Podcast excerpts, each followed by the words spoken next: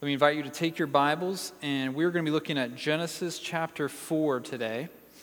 Genesis chapter 4. In the blue Bibles in front of you, I believe it's on page 4. It's right around there, if not.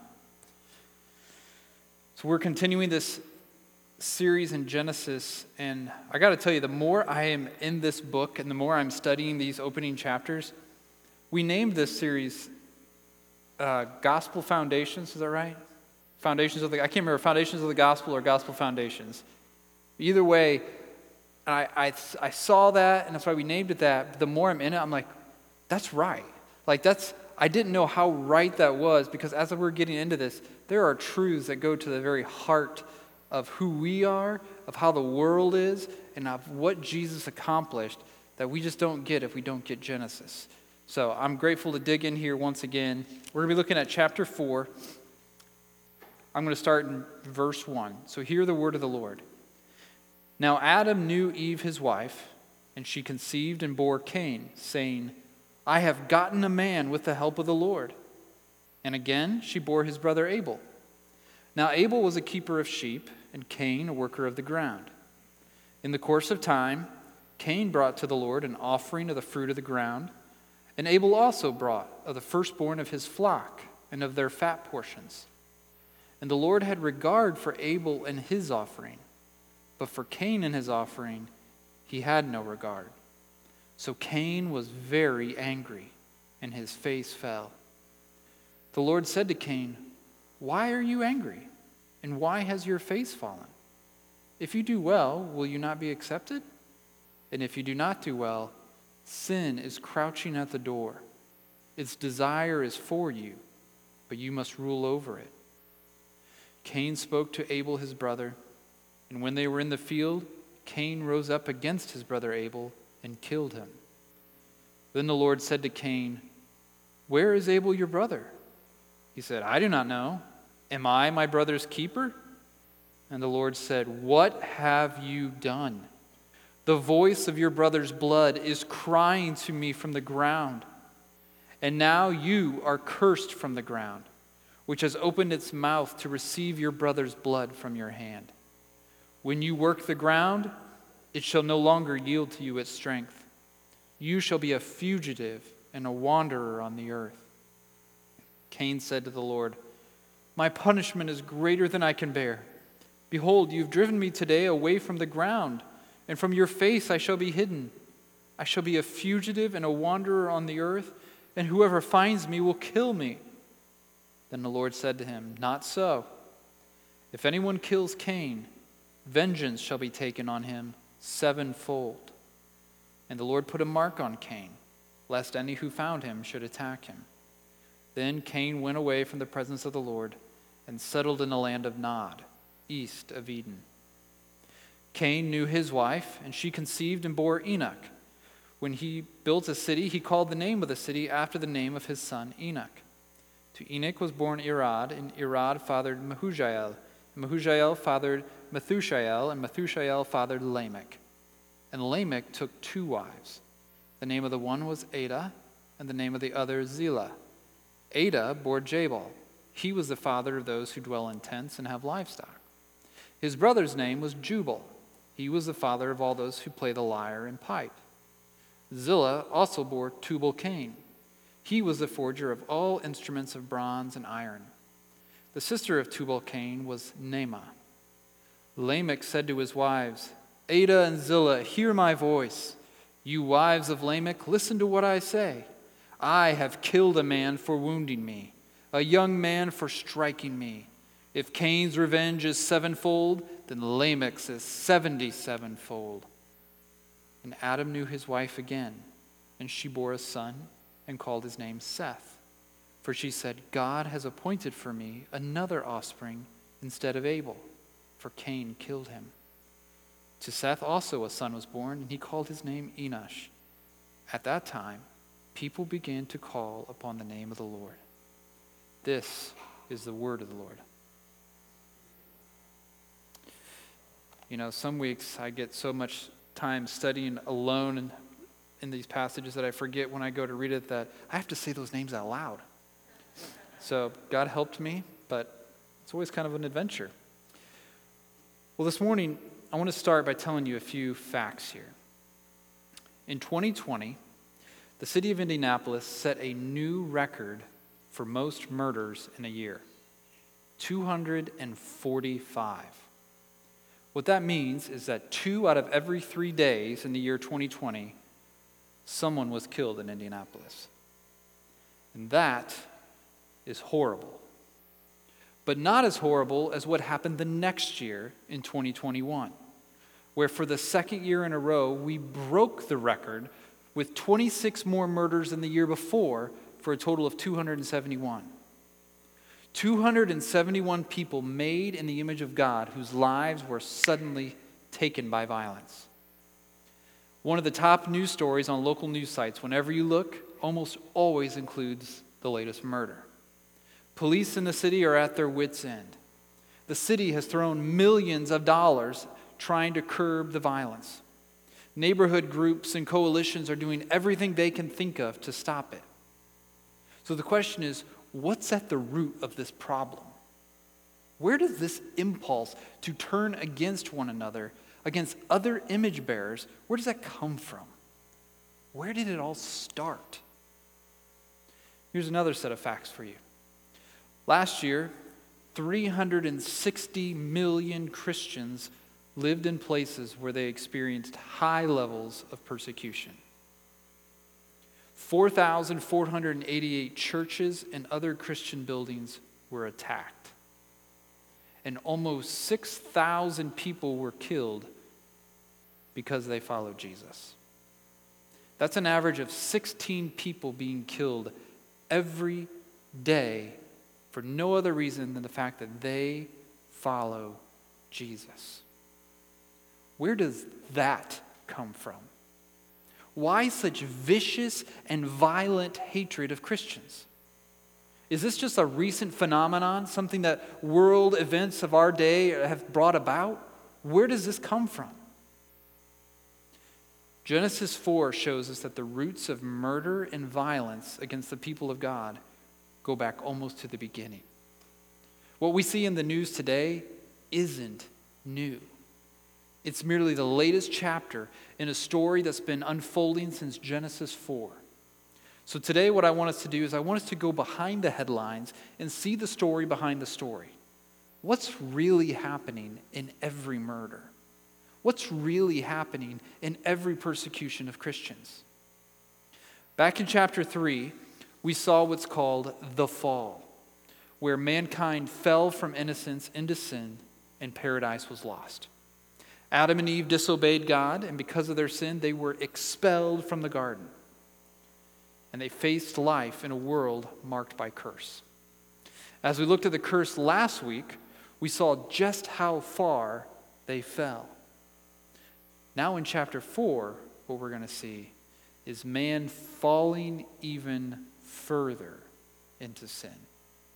Or here's another way to think of these opening chapters is to remember how Jesus summed up the law. Jesus said the whole law could be summed up as love the Lord your God and love your neighbor. And in chapter 3, what we saw is man's sin against God by failing to love and obey him. Now, in chapter 4, we see that same lack of love turned toward each other. Chapter 3 is man sinning vertically, and chapter 4 is man sinning horizontally. But we also see something else here in this chapter.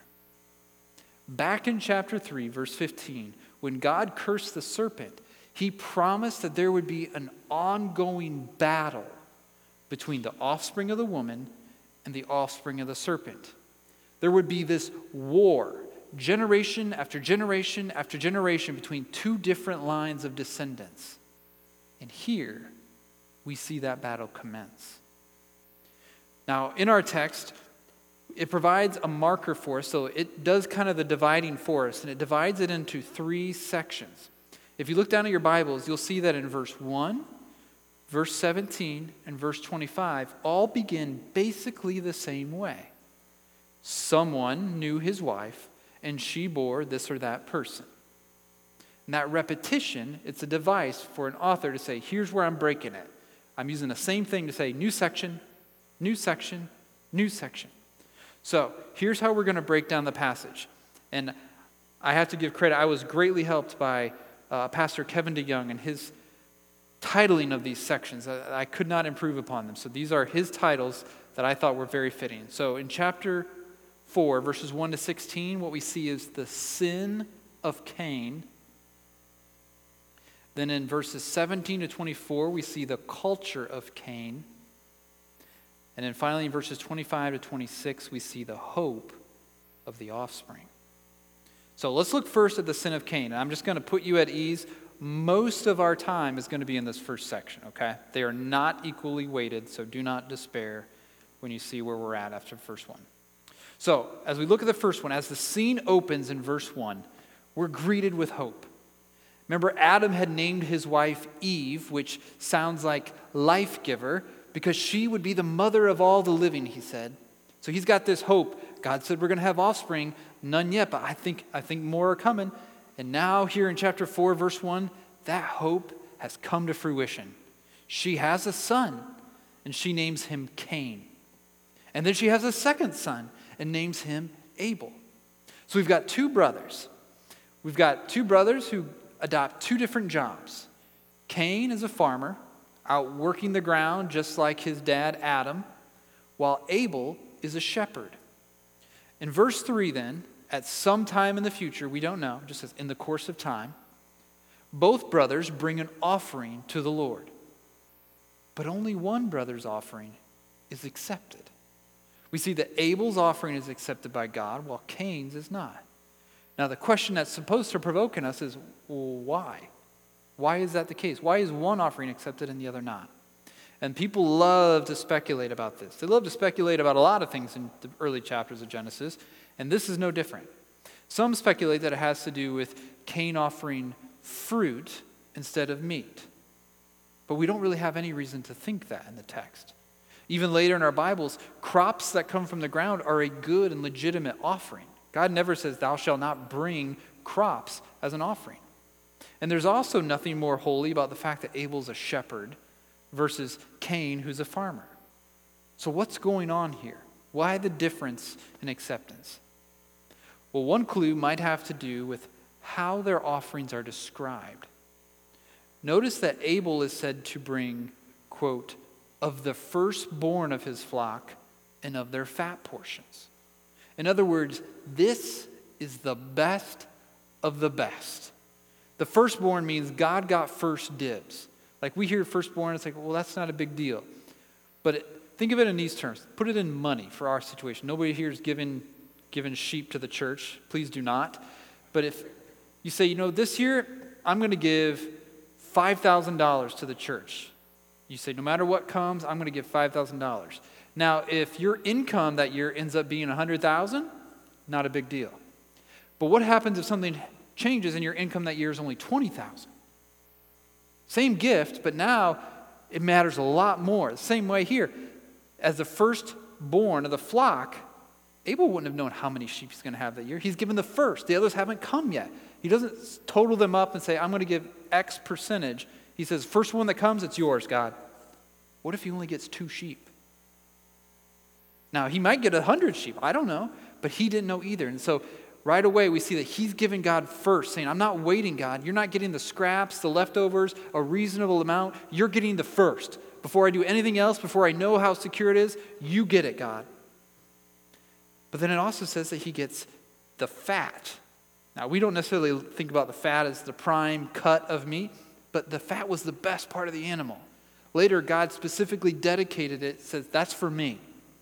So here we see Abel is giving the first and the best to God. Now, if Cain were doing the same thing, what we would expect to read here is that Cain brought the first fruits of his crops, right? That's what we see later in the Old Testament. But what does it say? It simply says, he brought an offering of fruit of the ground.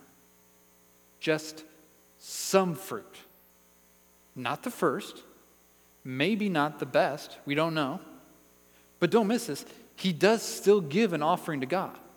He doesn't just keep everything, he gives something, but it was more of an empty ritual.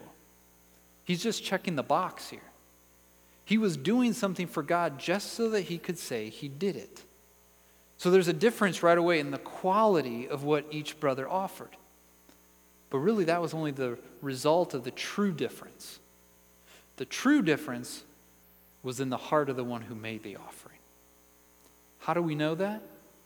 We've got a great commentary on the Old Testament called the New Testament. And in Hebrews 11 4, listen to how it explains this scene in Genesis 4. It says, By faith, Abel offered to God a more acceptable sacrifice than Cain, through which he was commended as righteous, God commending him by accepting his gifts. So he says, What separated the two is that it wasn't that one was meat and one was fruit, it's that one believed when the other one didn't. God accepted Abel's sacrifice because it was given from a heart that trusted in him and hoped in him. What pleased God wasn't what Abel did, but what Abel believed. On the other hand, God was not pleased with Cain's offering. Why not? I mean, after all, didn't he do the right thing? I mean, the guy brought God an offering. He put his check in the plate. His actions looked good and godly. But God sees the heart. And he knew that Cain's heart wasn't acting from a faith in God and his promises. Now, just to prove that's the case, look at how Cain responds when God doesn't accept his offering. What does it say? It says, he was very angry. Literally, he burned with anger. Are you kidding me? You accept his offering, but not mine, God? Why is he so mad?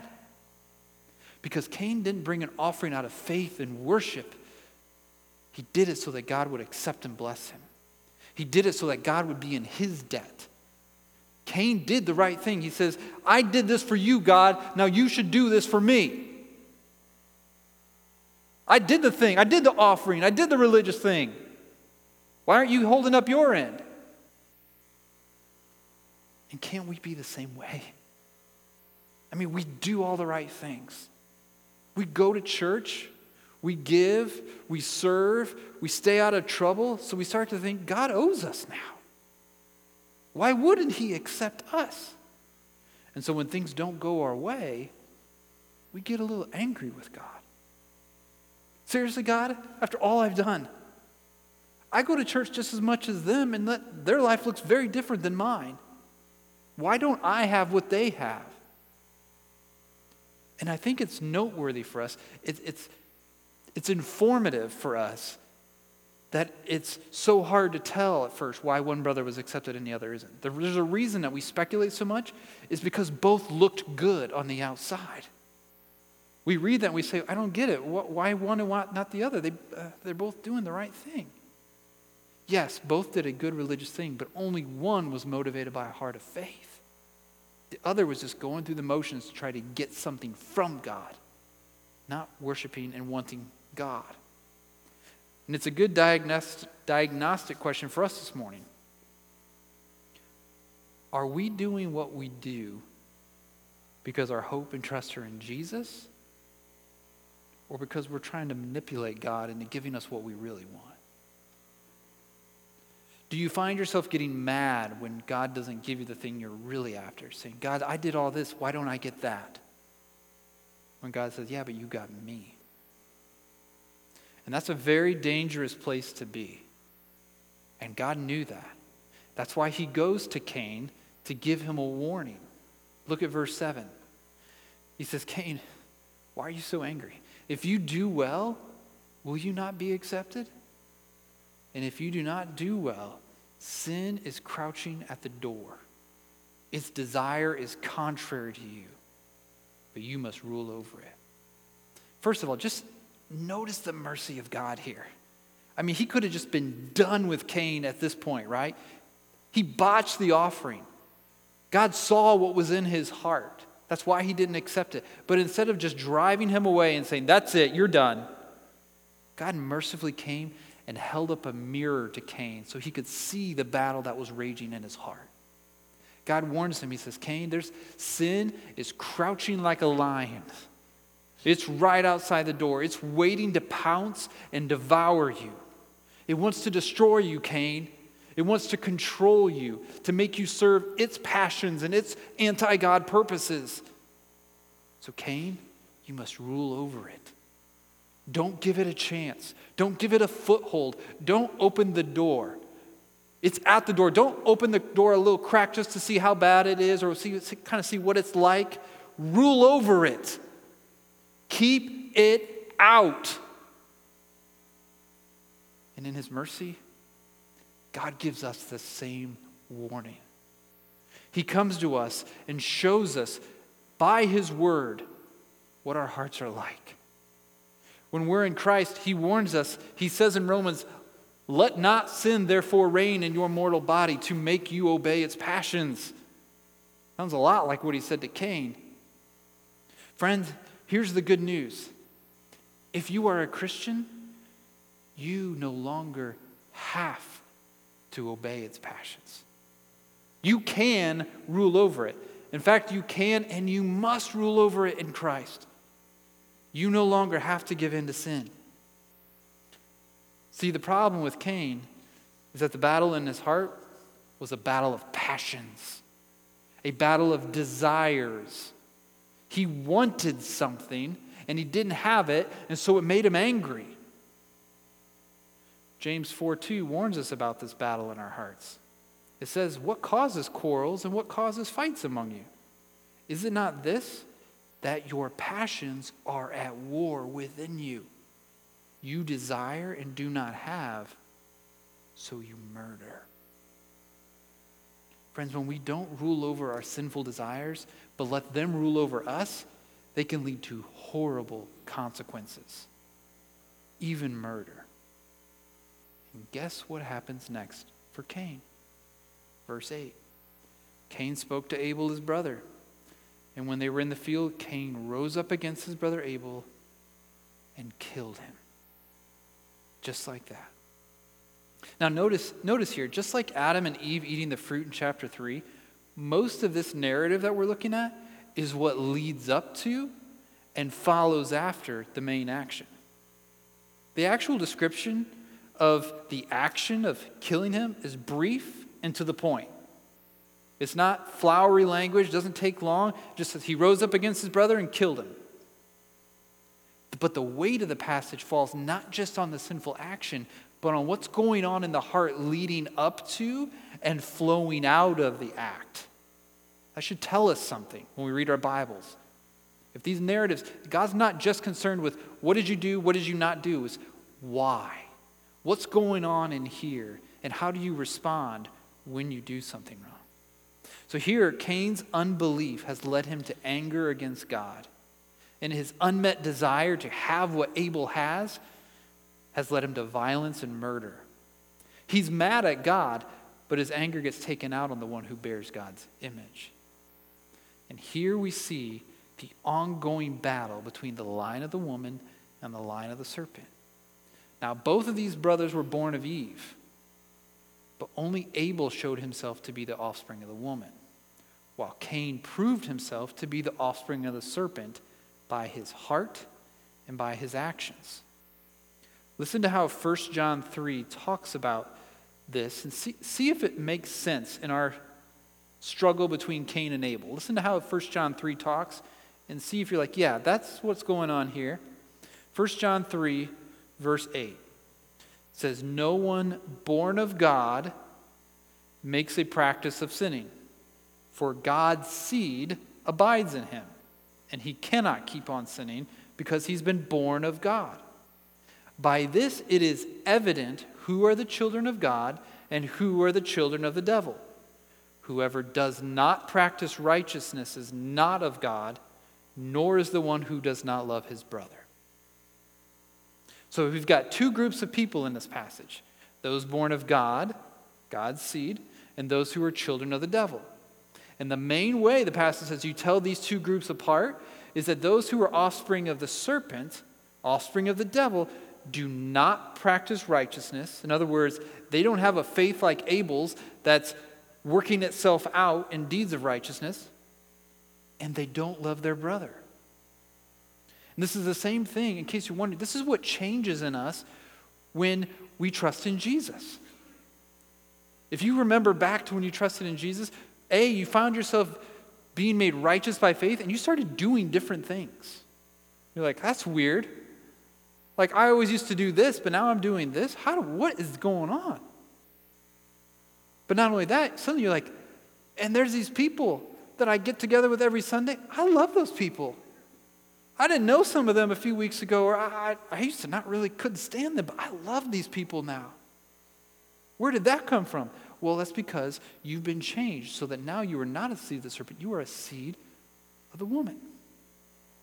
But maybe, maybe I'm making too much of this. Maybe we're making a leap here, saying that what's going on in 1 John 3 is talking about these two groups the, the seed of the woman and the seed of the serpent. Maybe I'm just making a big deal about this. Well, let's keep reading in 1 John 3 to see what happens. Verse 11 For this is the message that you have heard from the beginning that we should love one another. We should not be like Cain, who was of the evil one and murdered his brother. And why did he murder him?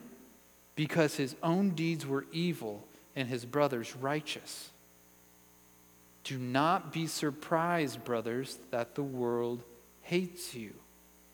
We know that we've passed out of death into life because we love the brothers.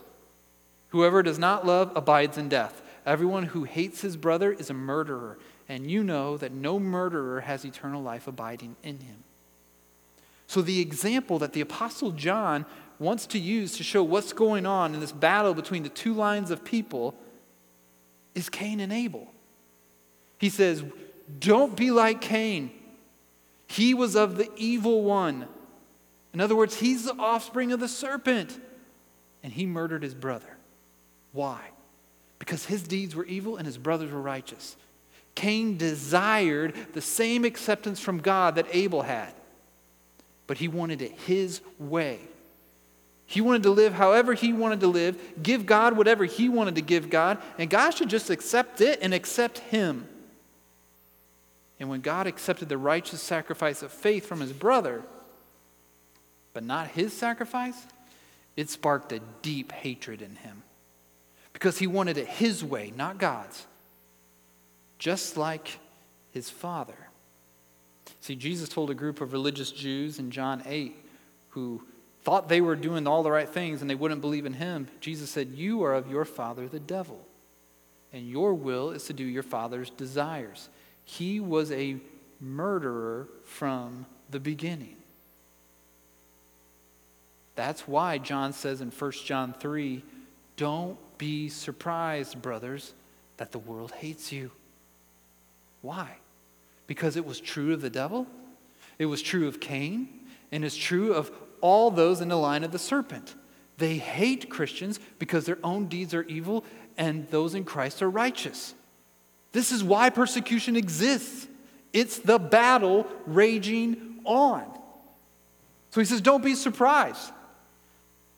Sometimes people get so worked up and surprised when they read news stories about persecution against Christians, though, can you believe what's happening? It's like, yes. The Bible says two times in the New Testament, there's only two times it says, don't be surprised. Don't be surprised the world hates you, and don't be surprised when this fiery trial comes upon you. And yet, what are the two things that we get so worked up about? God, I'm suffering. God, we're being persecuted. He says, Yes, I told you. Because the battle's raging on, friends. It started in Genesis 4. It started in Genesis 3. We start to see the first skirmish in Genesis 4. That's what's going on. So much more. We need to keep moving. So, what happens next? Just like with Adam and Eve, God seeks out the sinner. Again, he doesn't just condemn him on the spot, he asks him a question inviting confession. Where is Abel, your brother? God knows where Abel is. He's not seeking information, he's seeking confession. Now, here is where Cain had a choice to make. Another choice. Cain could have come clean and begged for mercy. He could have said, God, I did a horrible thing. I really messed up. I'm so sorry. Please have mercy on me. But instead, he lies. He says, I don't know. I don't know where he is. Then he goes even further. He throws back his own sneering question at God Am I my brother's keeper? And here we see how Cain is even more hardened than his father Adam. When God confronted Adam in his sin, yes, Adam tried to shift the blame, but he does at least admit his wrong. Yeah, I ate, but not Cain. Cain flat out lies to God and denies any responsibility or wrongdoing. And when God responds here, we see something really important about God. We see that our God is a God of justice. He can't just let sin go. He tells Cain, The voice of your brother's blood is crying out to me from the ground. Abel's blood is crying out for justice. Because innocent and righteous Abel was cut down by unrighteous Cain. He couldn't stand how Abel's righteousness exposed his own sinfulness. He hated the way Abel was accepted by God because of his righteousness, while Cain's efforts to get God to accept him on his terms all failed. So he killed him. And now Abel's blood cried out and it's not just crying out into the void, it's crying out to God for justice because he is the judge. His blood, Abel's blood, is crying out, Give him what he deserves. Let justice be served. And so it has always been in the battle between those who are the offspring of the woman and the offspring of the serpent, between those who are made righteous by faith and those who hate them because of their righteousness. Listen to what Jesus said to the scribes and Pharisees in Matthew 23. Listen, listen to what he calls them right off the bat. You serpents, you brood of vipers, how are you to escape being sentenced to hell? Therefore, I send you prophets and wise men and scribes. In other words, I'm, I'm warning you this is verse 7. I'm warning you, you're in danger. But what will you do with my warning? Jesus goes on.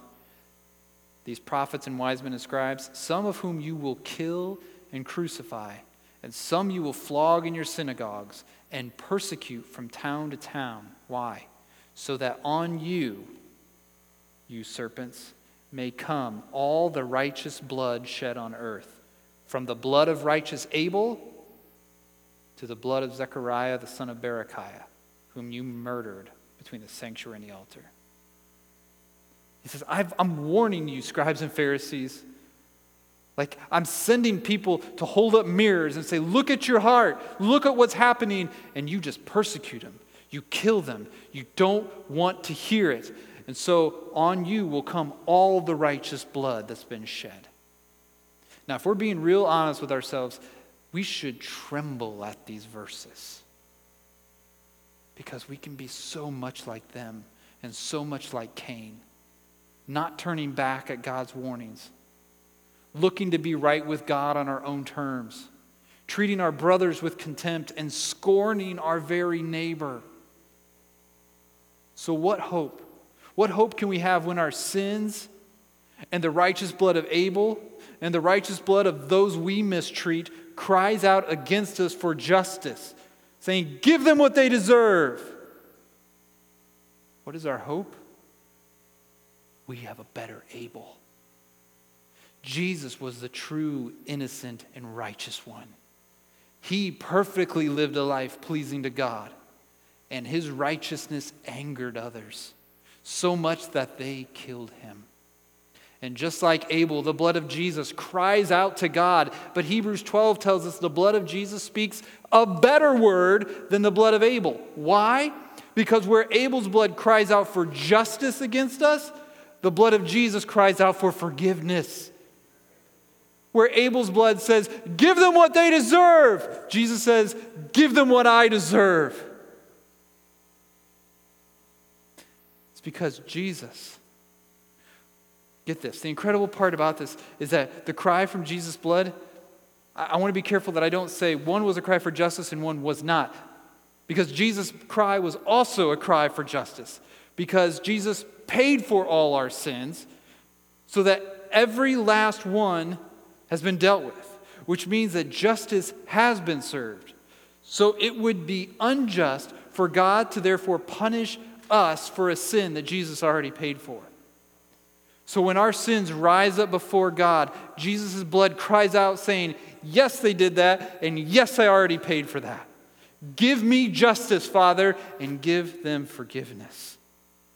Which is why 1 John 1 9 says, If we confess our sins, he is faithful and just to forgive us our sins and cleanse us from all unrighteousness. Oh, that word just. You got to feel that word. It's not just, yeah, that's fair. It's like, it's not just that God has the kindness and the disposition of mercy, which he does, but it's just and right and good and appropriate that we be forgiven, not because of us, but because Jesus already paid for it. What can wash away our sin? Nothing but the blood of Jesus. And when Jesus shed his blood for us, just like Abel, his sacrifice was accepted by God. How do we know? God raised him back to life. So we can have confidence to confess our sins because we know the blood of Jesus cries out for forgiveness and we know that God is just to forgive us. But Cain, however, didn't confess. He stayed hardened in his sin, and so God cursed him from the ground. He said the ground would no longer be fruitful for him. Cain's father Adam experienced the curse on the ground, but now Cain's alienation from the ground goes even further. And from now on, it says he would be a wanderer. He would be cut off from community, cut off from all sense of belonging. He'd never feel at home and would be restless and unwelcome wherever he went. That's a pretty good description of what sin does to us. It makes us feel disconnected from others and afraid of how they're going to hurt us. We never feel settled, so we just keep on wandering. Yet, even in judgment, do you see the mercy of God even here? When Cain is afraid that someone will kill him, God provides him protection. He puts a mark on him, and no, we have no idea what that is. And he warns that if anyone kills Cain, God will take vengeance on them sevenfold. This is God protecting them, saying, Do not mess with this one. If you do, you will pay seven times over. After this, the scene ends with Cain dwelling in the land of Nod, which you probably have a footnote in your Bible, which means wandering. So, what we have at the end is the wanderer settles in the land of wandering. And notice where it is east of Eden. He's moving farther from the garden. Now, let's look real quickly at our last two sections. I told you that's where we're going to spend most of our time. So, real briefly, look at our last two sections to see this downward spiral continue. In verses 17 to 24, we see the culture of Cain. Now, the section starts the same way. Like I said, Cain knew his wife, and she conceived and bore Enoch. And then from there, we see two things about this culture that comes from Cain's line. It creates good developments, but it distorts God's design. It creates good developments, but it distorts God's design. Notice some of these amazing cultural developments birthed by those in the line of Cain. Here you've got the first city constructed. Now, this probably most likely was a sinful thing. It was probably done out of pride or wanting to leave a legacy of don't forget me, but regardless, it's the first city. So the first city is constructed in his line. Then you've got the development of raising livestock. Then you've got music and the arts beginning. You've got metallurgy and the creation of metal tools. Civilization begins to take root and develop by leaps and bounds, and it's largely through Cain's line. One thing that shows us is that by God's common grace, even sinful culture can create amazing things, things that make life easier and more enjoyable. But that's not the only thing we see here. Because while they created good developments, they also distorted God's design. We see this most clearly in Lamech, the seventh from Adam. Now, given that seven is a number of completeness in the Bible, it's probably not a coincidence that in the seventh through the line of Cain, we see a fullness or a completeness of sin and violence. Lamech is like Cain, but worse. Notice three things about him. First, Lamech distorts God's design for marriage. In Genesis 2, God joined Adam and Eve in marriage, saying, Therefore, a man shall leave his father and mother and hold fast to his wife, and they shall become one flesh. One man, one woman, one flesh. Lamech introduces polygamy.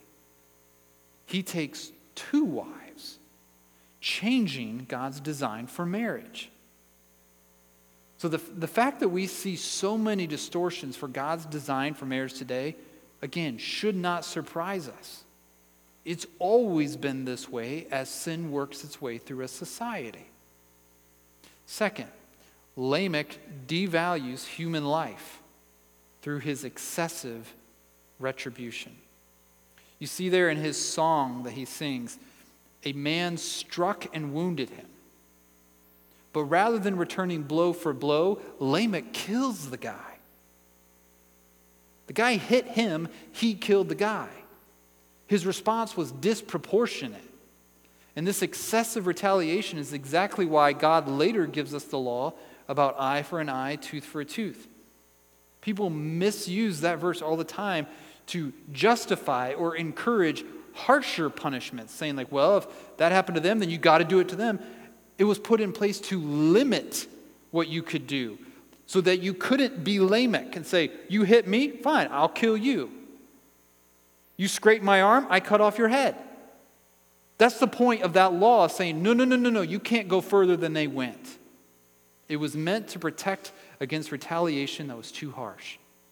Third thing we see Lamech boasts about his sin and his vengeance in this song. This song is like the precursor to all the the revenge songs. And we've got them in all the genres. I was trying to think of them. I could come up with revenge type songs in rap, in country, and in rock at least. I didn't come up with any in jazz or classical, but if you know those, let me know.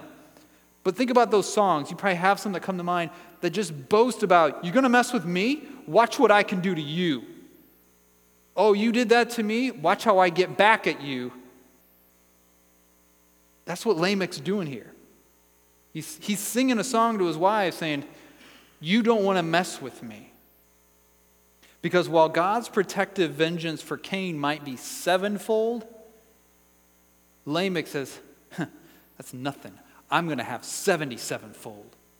That sevenfold stuff might be okay for my great great great granddaddy Cain, but my self protection is even better than what God offers. He boasts about how untouchable he thinks he is. What we see is that vengeance is being heightened. Sin is having its effects, and a few generations later, people are hungry to get back at those who wronged them. Violence is increasing, and payback is getting more vicious. I'm not talking about Facebook, but you see how like it kind of sounds like right out of our world, doesn't it? But Jesus, man, every time things look like they're lost, along comes Jesus and just flips things upside down. Jesus comes and turns Lamech 77 on its head. He shows us how the gospel transforms our response to being wronged. Instead of thirsting for revenge and payback, what does Jesus say we should do? Listen to Matthew 18 21. Then Peter came up and said to him, Lord, how often will my brother sin against me and I forgive him? As many as seven times? Jesus said to him, I don't say to you seven times, but 77 times. Lamech says, You think your sevenfold payback is something? Watch how I pay you back 77 times over. That's, um, that's look at my vengeance. And Jesus says, You think sevenfold forgiveness is something? I tell you to do it 77 times. You've never seen forgiveness like this. Sin urges us to become increasingly vengeful, but grace urges us to become increasingly forgiving. Christians don't seek out our own vengeance. Instead, we heed the words of Romans 12 Beloved, never avenge yourselves, believe it to the wrath of God. For it is written, Vengeance is mine. I will repay, says the Lord. This is yet another difference between the offspring of the serpent and the offspring of the woman. And that brings us to our last point. Chapter 4 shows us this ongoing downward spiral of sin from Adam to Cain, down through his line, culminating in Lamech, all falling further and further and further. And what hope are we left with that things will ever get better? After all, the only hope we had to this point in the Bible is that one day there would come someone from the line of the woman to crush the serpent's head and undo the curse of sin. But righteous Abel is dead, and Cain has shown himself to be of the wrong line. It seems like the promise of the woman's offspring has been cut off by the offspring of the serpent. Has evil won? Then we come to verse 25.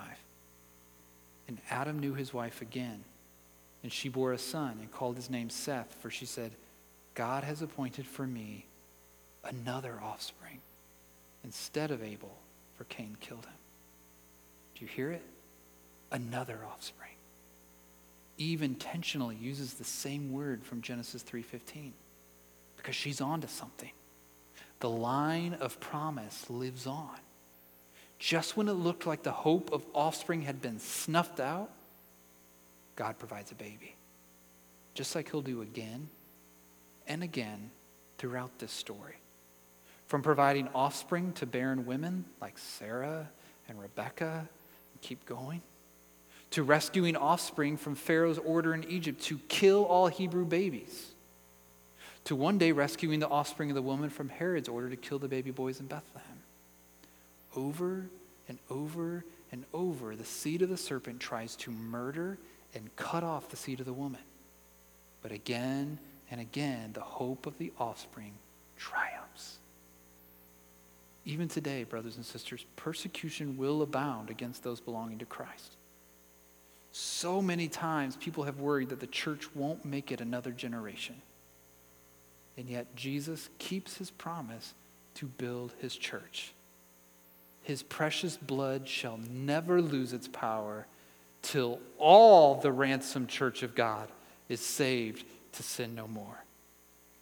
And notice how our passage ends in verse 26.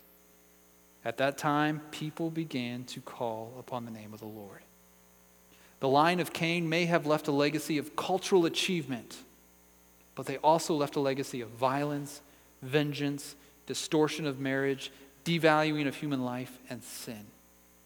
But the line of promise the line of promise is remembered for one thing and one thing only they worshiped. And it's the only legacy that matters. They called upon the name of the Lord. So, church, let's follow their lead. Let's take our place in the family line. Let's stand against the devil's lies. Let's love the captive soul, but rage against the captor. And let's know the outcome is secure. Christ will have the prize for which he died a long line of sinners made righteous in his blood. Would you pray with me? Father, we praise you for your goodness, for your plan. Lord, that no matter what comes against it, your promises cannot be thwarted. Your promise to provide an offspring who would crush the head of the serpent, you fulfilled And you're still fulfilling your promise to build your church. So, God, would you hearten us today? Lord, as we face whatever opposition we face, Lord, as we struggle with the own sin that wages war in our hearts, would you help us know that there is still power in the blood? And it will never lose any of its power until all the ransomed church of God is saved to sin no more. So, God, we thank you for Jesus.